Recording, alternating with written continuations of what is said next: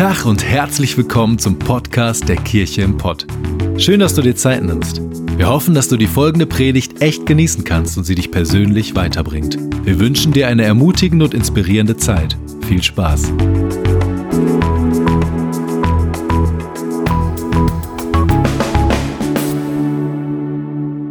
Vielen, vielen Dank für die guten Worte. Krass. Ich bin ein bisschen aufgeregt. Ich war gerade schon ein bisschen aufgeregt im ersten Gottesdienst, aber das äh, geht jetzt nicht weg. Jetzt sortiere ich mit zittrigen Händen mein Skript. Ähm, deswegen muss ich ein bisschen Smalltalk machen. Ich war gestern beim Friseur. das erste Mal seit zwei Jahren. Ähm, meine Mutter wird jetzt sagen, ich hätte dir doch Geld gegeben, Junge. ich weiß, Mama. Ich war aber zu geizig. Ähm, vor unserer Hochzeit äh, haben Caro und ich mir selbst die Haare frisiert tatsächlich. Also führt euch bitte geehrt durch meine Frisur heute Morgen. Und ich hatte ein bisschen Angst. Ähm, vor ein, zwei Jahren saßen Micha Renke und ich im Büro und haben ein Video geguckt von mir, wie ich auf einer großen Konferenz in Deutschland irgendwas Peinliches mache vor vielen Leuten. Und die haben gesagt, Markus, wenn du es erstmal predigst, dann zeigen wir das Video vor allen. Das ist nicht der Fall. ich erzähle euch auch nicht, was es ist. Genau. Ich möchte aber starten mit ähm, einer sehr, sehr persönlichen Geschichte. Ähm, vor ungefähr anderthalb Jahren hatte ich ein grandioses Vorhaben. Ich wollte Caro fragen, ob sie meine Frau wird. Und ich habe alles komplett durchgeplant in meinem Kopf, ja, durchgestylt. Ich dachte, okay, ähm, wir fahren zu meiner Oma und das ist in Duisburg und danach in Landschaftspark. Das Coole ist, Caro hat vorgeschlagen, dass wir in den Landschaftspark fahren und hat schon mal gesagt, hey, da könntest du mir ja mal einen Antrag machen. Das heißt, sie hat aber vorgeschlagen, dass wir da hinfahren. Und ich dachte, cool, dann werde ich Punkt 16 Uhr mit ihr ganz, ganz oben auf der höchsten Plattform sein, ungefähr 30 Meter hoch. Und dann habe ich noch einen Kollegen, der Levi, und der wird sich da mit der Kamera verstecken und dann werde ich ihr auf Knien einen Antrag machen alles perfekt und super. Und der Tag kam und wir fahren nach Duisburg und gehen die Treppen hoch, ganz nach oben auf diese Plattform. Und wir stehen da so am Geländer und genießen die Aussicht. Und ich habe an dem Tag drei Kaffee getrunken. Ich trinke sonst gar keinen Kaffee. Mein Herz hat gerast wie sonst was. Es war richtig dumm von mir. Ähm, Caro steht da, ahnt gar nichts, wirklich nichts. Und ich hatte hier so meine Manteltasche, schon die Schatulle in der Hand und dachte, boah, gleich frage ich sie. Gleich, ich habe den Levi schon gesehen, der hat schon ein paar Fotos versteckt gemacht, hat sich so in seinem Mantel versteckt irgendwie. Und ich dachte, eine Sache fehlt noch. Ich brauche hier ein bisschen mehr Platz. Und da links, hier so am Rand, wo es runtergeht, da stand eine Frau. Ich dachte, wenn die gleich weggeht, dann kann ich den Antrag machen. Und deswegen hatte ich immer diese Frau so ein bisschen im Blick und was ich auf einmal merke, ist, sie geht nicht weg, sondern sie hebt ihr Bein, um rüber zu klettern und sich umzubringen, um da runter zu springen. Und ich gucke sie an mit einem sehr bestimmten Blick. Ich weiß nicht, wie ich geguckt habe, aber mein Blick hat sie bewegt, wieder das zurückzuziehen. Das hat keiner gemerkt, nur ich. Und dann bin ich hingegangen und habe gesagt, hey, kann ich dir helfen? Möchtest du reden? Brauchst du Taschentücher? Und sie hat die Taschentücher mir aus der Hand geschlagen. Und ich bin wieder zurückgegangen und dachte, boah, was mache ich hier? Ich will eigentlich gerade einen Antrag machen und da will sich eine Frau umbringen. Soll ich jetzt den Antrag trotzdem machen und dann wird sie überwältigt sein von dieser tollen Geste und aber was ist, wenn sie dann doch springt? Aber wenn ich jetzt auf sie zugehe und das irgendwie versuche, äh, schlägt sie mich dann oder kann ich den Antrag dann überhaupt noch machen? Oder boah, Gott, was soll das denn? Ist das irgendwie gerade das Zeichen, dass ich den Antrag nicht machen soll? Ist das hier eine Beziehung, die nicht gewollt ist von dir? Was soll das? Und dann geht die Frau von da nach da hinten auf die andere Seite der Plattform und ich sehe das und auf einmal will sie da nochmal springen. Und ich rufe Stopp! Und auf einmal haben es alle gehört. Alle sieben oder zehn Menschen, die da oben waren, haben es mitbekommen und alle waren wie paralysiert. Nur Caro nicht. Und sie ist hingegangen zu der Frau und hat gesagt, hey, du bist wertvoll, du bist geliebt, wir lassen dich nicht springen. Warum willst du, bleib doch hier, willst du reden? Und die Frau sagt, nein, lass mich in Ruhe. Und die Frau ist weggegangen. Und irgendwie war das so ein bisschen wie so einem schlechten Film, so dass so eine Säule und die Frau geht daran vorbei. Caro und hinter der Säule ist Levi, der sich so versteckt, damit sie ihn nicht sieht, weil der die Fotos heimlich machen sollte.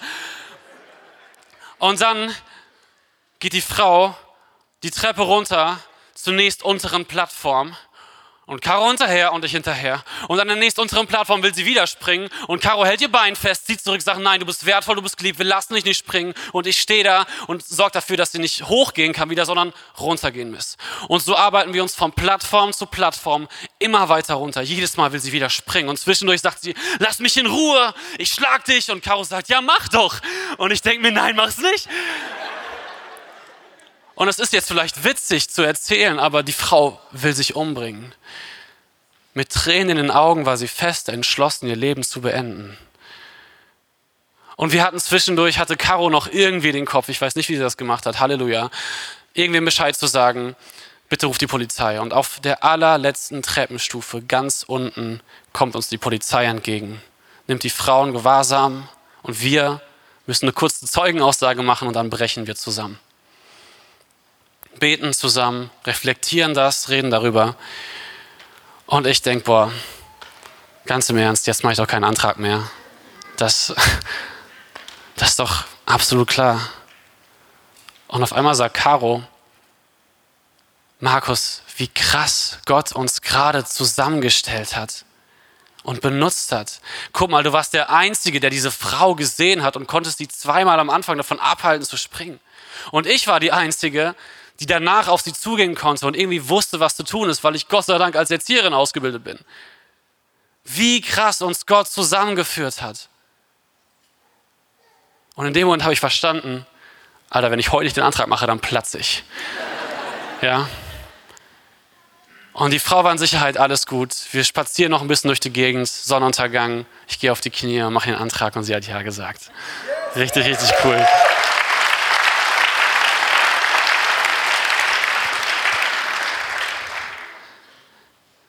Das ist eine coole Geschichte, finde ich.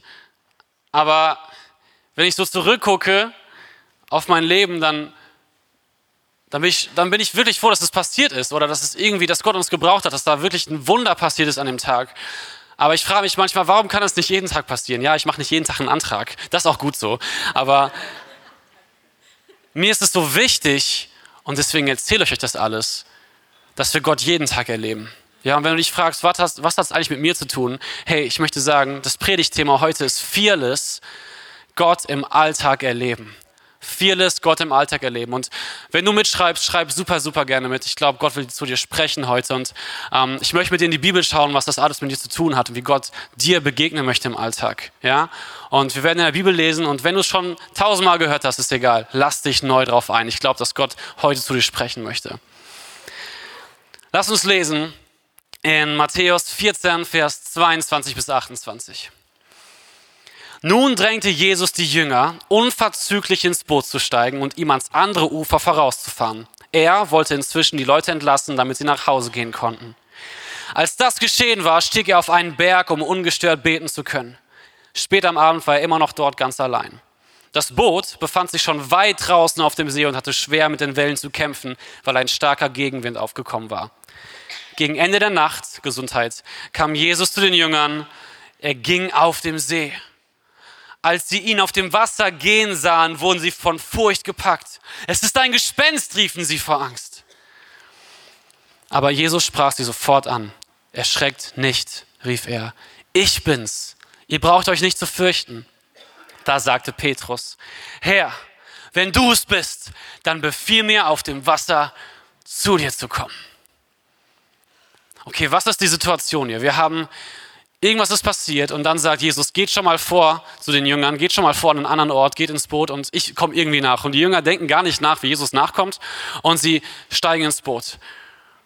Und dann haben sie ein Problem. Es fängt an zu stürmen und es ist echt nicht cool, wenn du in so einer kleinen Nussschale von Boot sitzt und es fängt an zu stürmen. Aber dann kommt noch ein Problem. Auf einmal ist auf dem Wasser ein Geist und dieser Geist sagt auch noch, er ist Jesus. Und dieser komplett auswegslosen Situation macht Petrus etwas sehr, sehr Gutes, Richtiges. Da sagte Petrus, Herr, wenn du es bist, dann befiehl mir auf dem Wasser zu dir zu kommen. Petrus versucht mit Jesus zu reden. Ja, er fordert ihn sogar heraus. Und das ist mein erster Punkt, wenn du Gott im Alltag erleben möchtest. Das ist mein erster Punkt für dich. Erstens, fordere Gott heraus. Fordere Gott heraus. Aber Petrus macht das nicht irgendwie. Und das finde ich sehr, sehr spannend, wenn man sich den Text genauer anguckt. Er sagt ganz klar, wenn du es bist, dann befiehl mir auf dem Wasser zu dir zu kommen. Er sagt nicht, Herr Josius, äh, Jesus, Jesus, ähm, bisschen aufregt mich immer noch. Herr Jesus, wenn du es bist, dann zeig mal. Herr Jesus, wenn du es bist, dann mach irgendwas Cooles. Nein, er sagt ganz klar, lass mich auf dem Wasser zu dir kommen. Ja, das heißt, er fordert etwas, was nachher nachprüfbar ist, ob das auch wirklich geht. Und das ist ziemlich klug und clever. Ja, also wenn wir Gott herausfordern, lass das sehr spezifisch machen. Aber er macht noch etwas richtig gut. Er sagt nämlich, zu dir kommen, Jesus. Petrus will nicht auf dem Wasser gehen und irgendwie rumhampeln, dass alle ihn feiern. Es ist Jesus zentriert, Gott ist zentriert, ja. Und ich glaube, bei Wundern geht es nicht darum, dass wir verherrlicht werden, sondern dass Gott verherrlicht wird, ja. Und das sehen wir in dieser Stelle. Und vielleicht denkst du, boah, Gott herausfordern, das klingt ja ganz spannend, aber wer bin ich denn, dass ich den großen Gott herausfordere, der das komplette Universum erschaffen hat? So geht es mir manchmal. Ah, ich möchte sagen, du bist damit nicht allein. In der Bibel gibt es Leute, die haben das schon längst gemacht. 2. Mose 4, Vers 12 bis 14. Da sagt Gott zu Mose, so geh nun hin, ich will mit deinem Mund sein und dich lehren, was du sagen sollst. Da erwiderte Mose, ach Herr, sende doch, wen du senden willst. Was? Das ist ein bisschen flapsig, oder? Oder Jeremia 12, Vers 1. O Herr, du bleibst im Recht, wenn ich mit dir rechte. Dennoch will ich mit dir über deine Rechtsentscheide reden. Warum ist der Weg der Gottlosen so erfolgreich und bleiben alle, die treulos handeln, unangefochten? Hier sind zwei Propheten, Mose und Jeremia, die ihr Herz öffnen vor Gott. Sie sagen, sende doch, wohin du senden willst, ich kann es nicht. Oder Gott, warum ist das so ungerecht? Aber genau das wünscht sich Gott von uns, dass wir ein ehrliches Herz haben. Wenn du Gott herausforderst, du musst keine Floskeln benutzen, Du musst nicht irgendeine Höflichkeitsform haben, weil Gott möchte dein Herz kennen. Ja? Also wenn wir ihn herausfordern, mach es ehrlich. Wie geht's weiter? Matthäus 14, Vers 29. Komm, sagte Jesus. Petrus stieg aus dem Boot und ging auf dem Wasser auf Jesus zu. Ist das Hammer? Ich finde das Hammer. Ihr wisst noch nicht so, ihr müsst noch ein bisschen, okay? hey, Petrus fordert Jesus heraus und was Jesus macht, ist, er antwortet direkt, komm. Und dann steigt einfach Petrus aus dem Boot und geht auf dem Wasser auf Jesus zu. Wie krank ist das denn? Ja, es ist menschlich, physikalisch eigentlich nicht möglich und er macht das. Aber wie macht er das? Ich finde das sehr, sehr clever.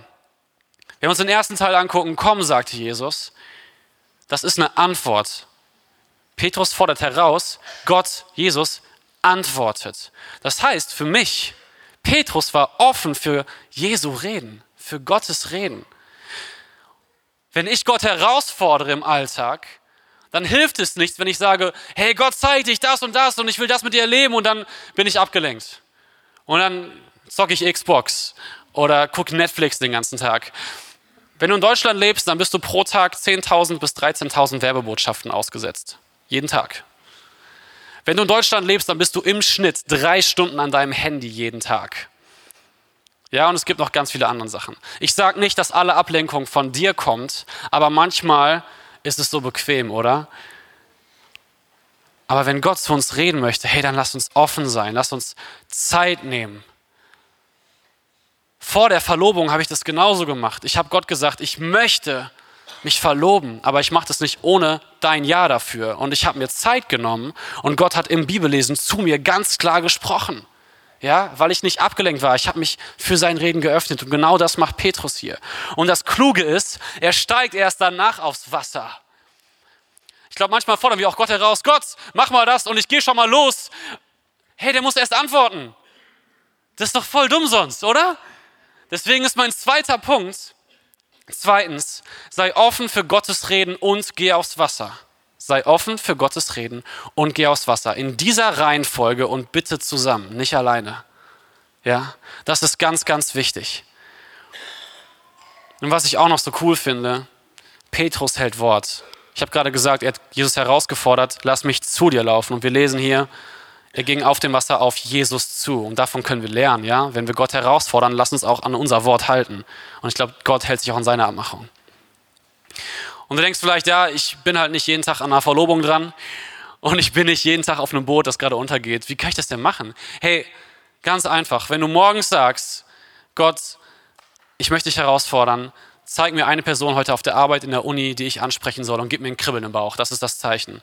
Und auf dem Weg zur Uni oder zur Arbeit guckst du nicht aufs Handy, sondern hörst vielleicht Worship oder sagst, Gott, hier bin ich, benutze mich, Heiliger Geist, wirke in mir. Und wenn du das Kribbeln kriegst, hey, dann sei furchtlos, sei vieles und geh den Schritt. Geh den Schritt. Und was passiert dann? Matthäus 14, Vers 30. Doch als er, als Petrus merkte, wie heftig der Sturm war, fürchtete er sich.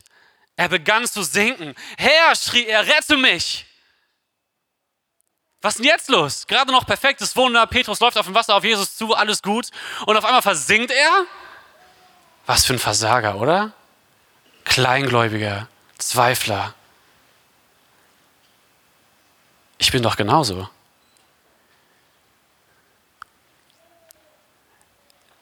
Als er merkte, wie heftig der Sturm war, fürchtete er sich. Wenn ich merke, wie groß die Probleme in meinem Leben sind, dann fürchte ich mich. Wenn ich merke, wie groß manchmal die Zweifel sind, die an meinem Glauben nagen, dann fürchte ich mich. Wenn ich merke, wie viel Verantwortung ich manchmal tragen muss für andere Menschen in Beziehungen, dann fürchte ich mich und ich drohe zu versinken.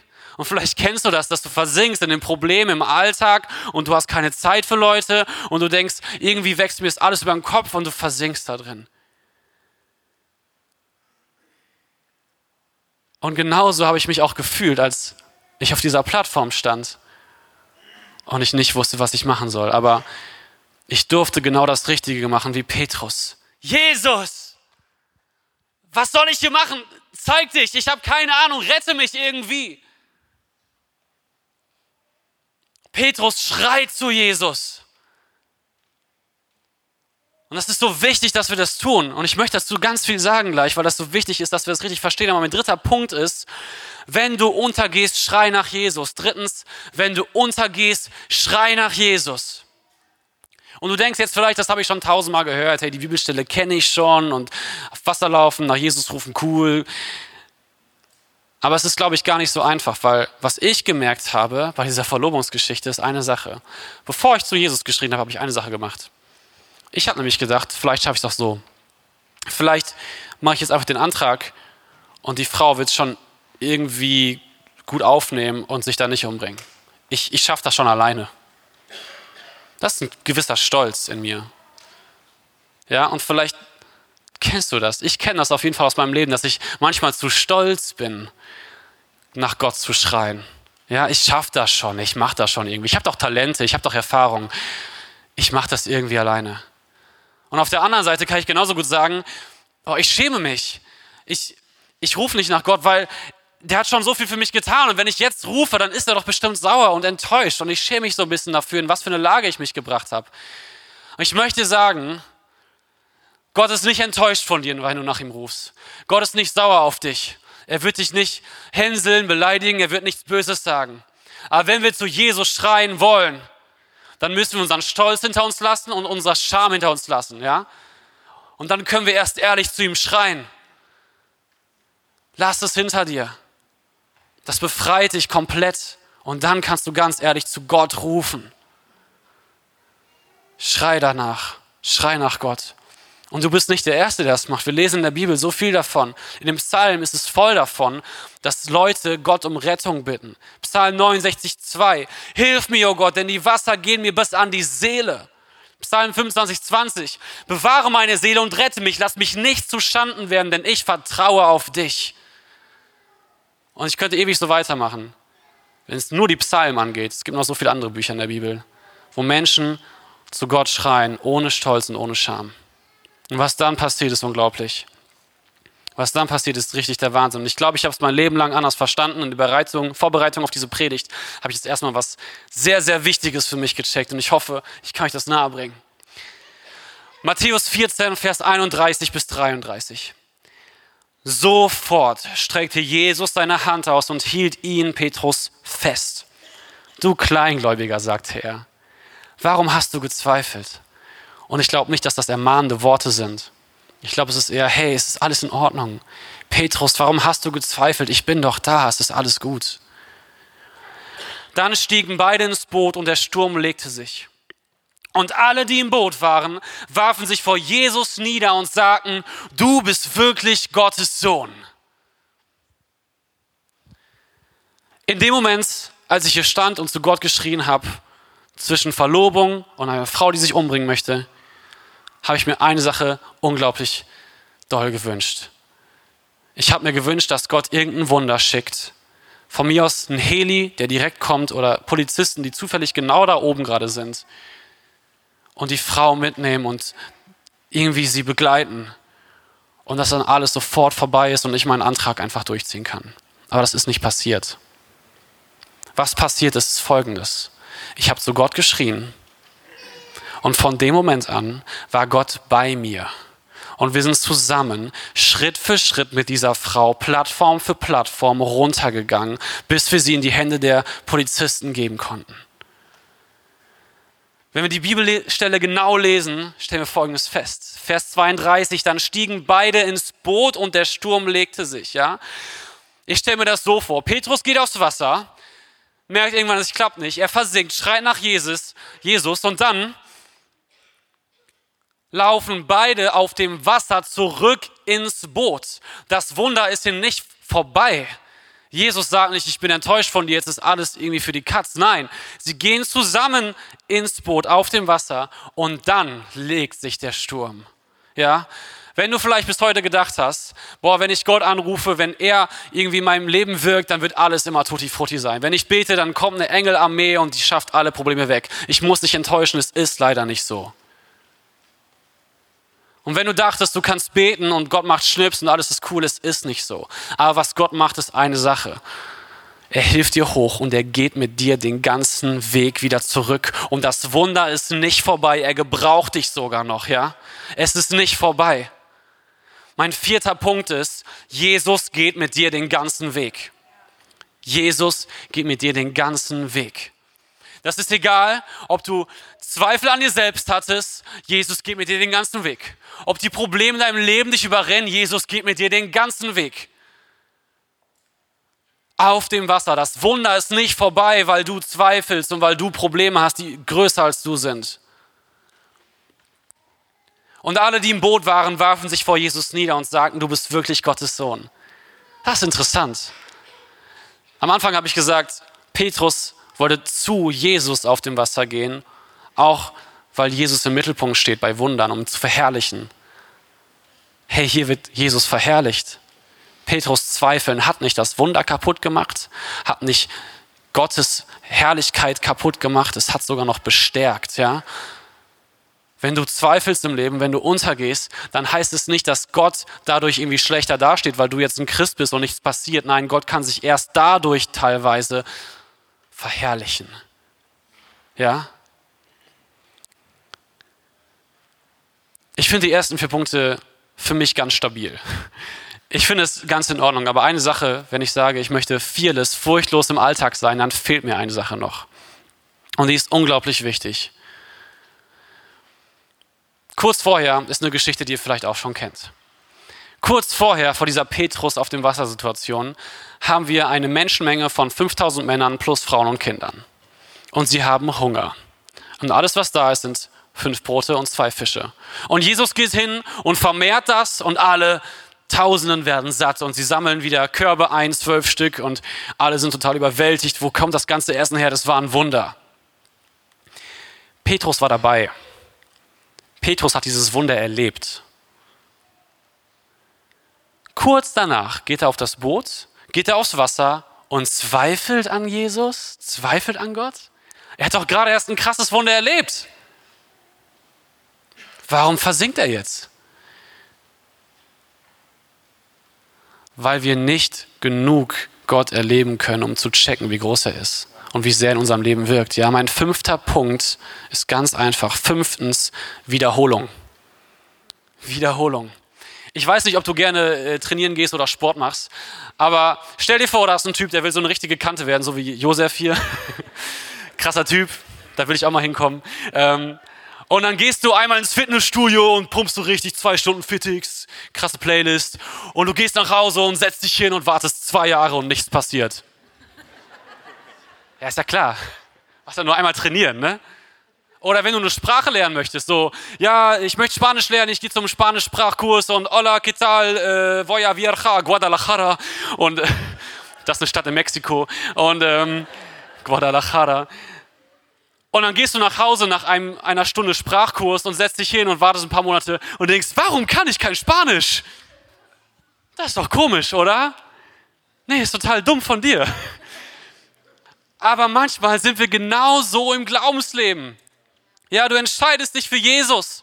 Du lässt dich taufen. Und es ist richtig cool. Du spürst Gott. Und dann gehst du nach Hause und die nächsten Wochen, Monate passiert nichts und du denkst, Gott, wo bist du denn? Oder du erlebst ein krasses Wunder. Gott wirkt oder du hörst hier von irgendwelchen Gebetsanliegen, wo Menschen geheilt werden. Und du denkst, boah, das ist ja richtig krass, ich liebe meine Kirche, ich liebe Gott. Und du gehst nach Hause, Montagmorgen sieht alles doof aus und du denkst, Gott, wo bist du denn? Ey Leute, wir müssen trainieren, unseren geistlichen Muskel. Es geht nicht nur von einmal Training. Lass uns das wieder und wieder und wieder tun. Montag, Dienstag, Mittwoch, Donnerstag, Freitag, Samstag, Montag, ja, immer so weiter. Wenn du Sonntagschrist bist, dann bringt dir das nichts fürs Leben. Wiederholung heißt für mich die ersten vier Schritte wieder und wieder tun. Und es gibt keinen Moment, der unangebracht wäre, um neu anzufangen damit. Ja? Du kannst es nicht nur morgens machen, du kannst es auch jetzt noch machen, du kannst es auch vom Schlafengehen machen. Ist egal. Aber mir ist es so wichtig, dass wir es verstehen. Das ist nicht getan mit einmal Predigt hören, Worship oder so. Hey, lass uns das mit nach Hause nehmen, weil Gott wartet in deinem Alltag auf dich und er möchte dir nah sein.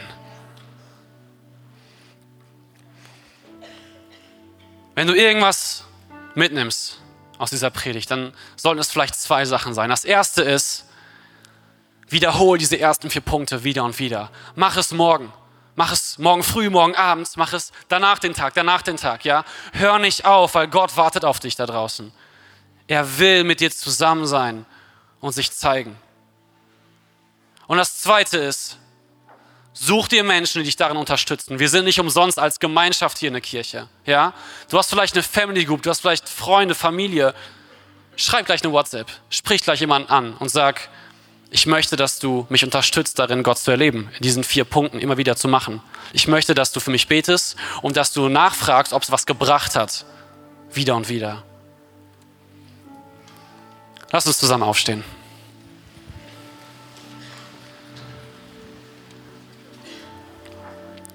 Wenn du das heute Morgen bist, wenn du sagst, ja, ich möchte Gott mehr in meinem Alltag erleben. Ich möchte furchtlos sein, ihn herausfordern und aufs Wasser gehen. Und auch wenn es brenzlig wird, dann schrei ich nach ihm.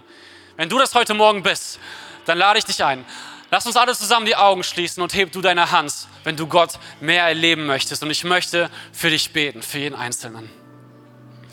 Gott, ich danke dir so, dass du kein toter Gott bist, sondern dass du ein lebendiger Gott bist. Und ich danke dir so, dass du uns begegnen möchtest, jeden Tag neu.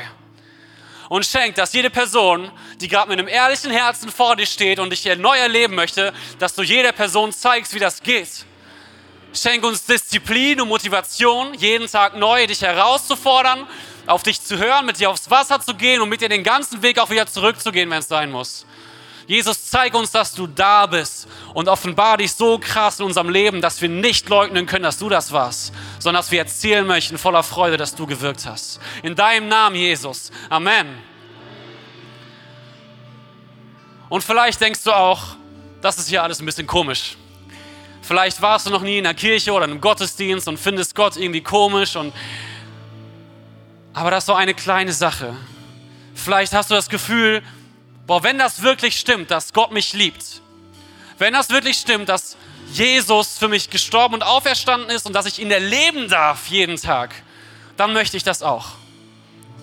Und ich möchte dich einladen, dich dafür heute zu entscheiden. Es ist eine bewusste Einladung. Du kannst es auch sonst wann machen, aber ich möchte heute den Rahmen dafür schaffen.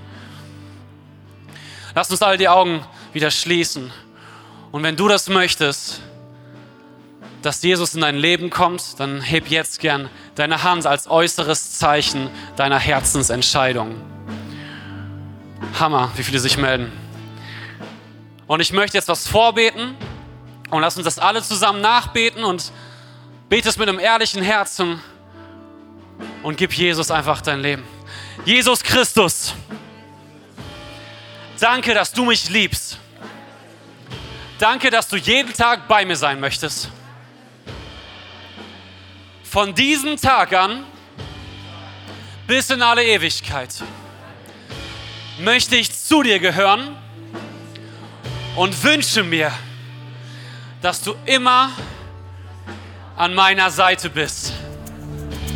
Amen.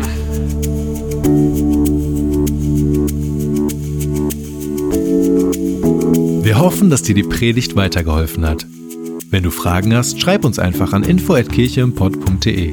Fühl dich auch herzlich eingeladen, uns persönlich kennenzulernen. In unseren Gottesdiensten jeden Sonntag 10 und 12 Uhr in der Gastronomie im Stadtpark in Bochum. Für alle weiteren Infos zum Leben unserer Kirche besuche unsere Website oder folge uns auf Instagram. Wir wünschen dir noch eine geniale Woche. Glück auf!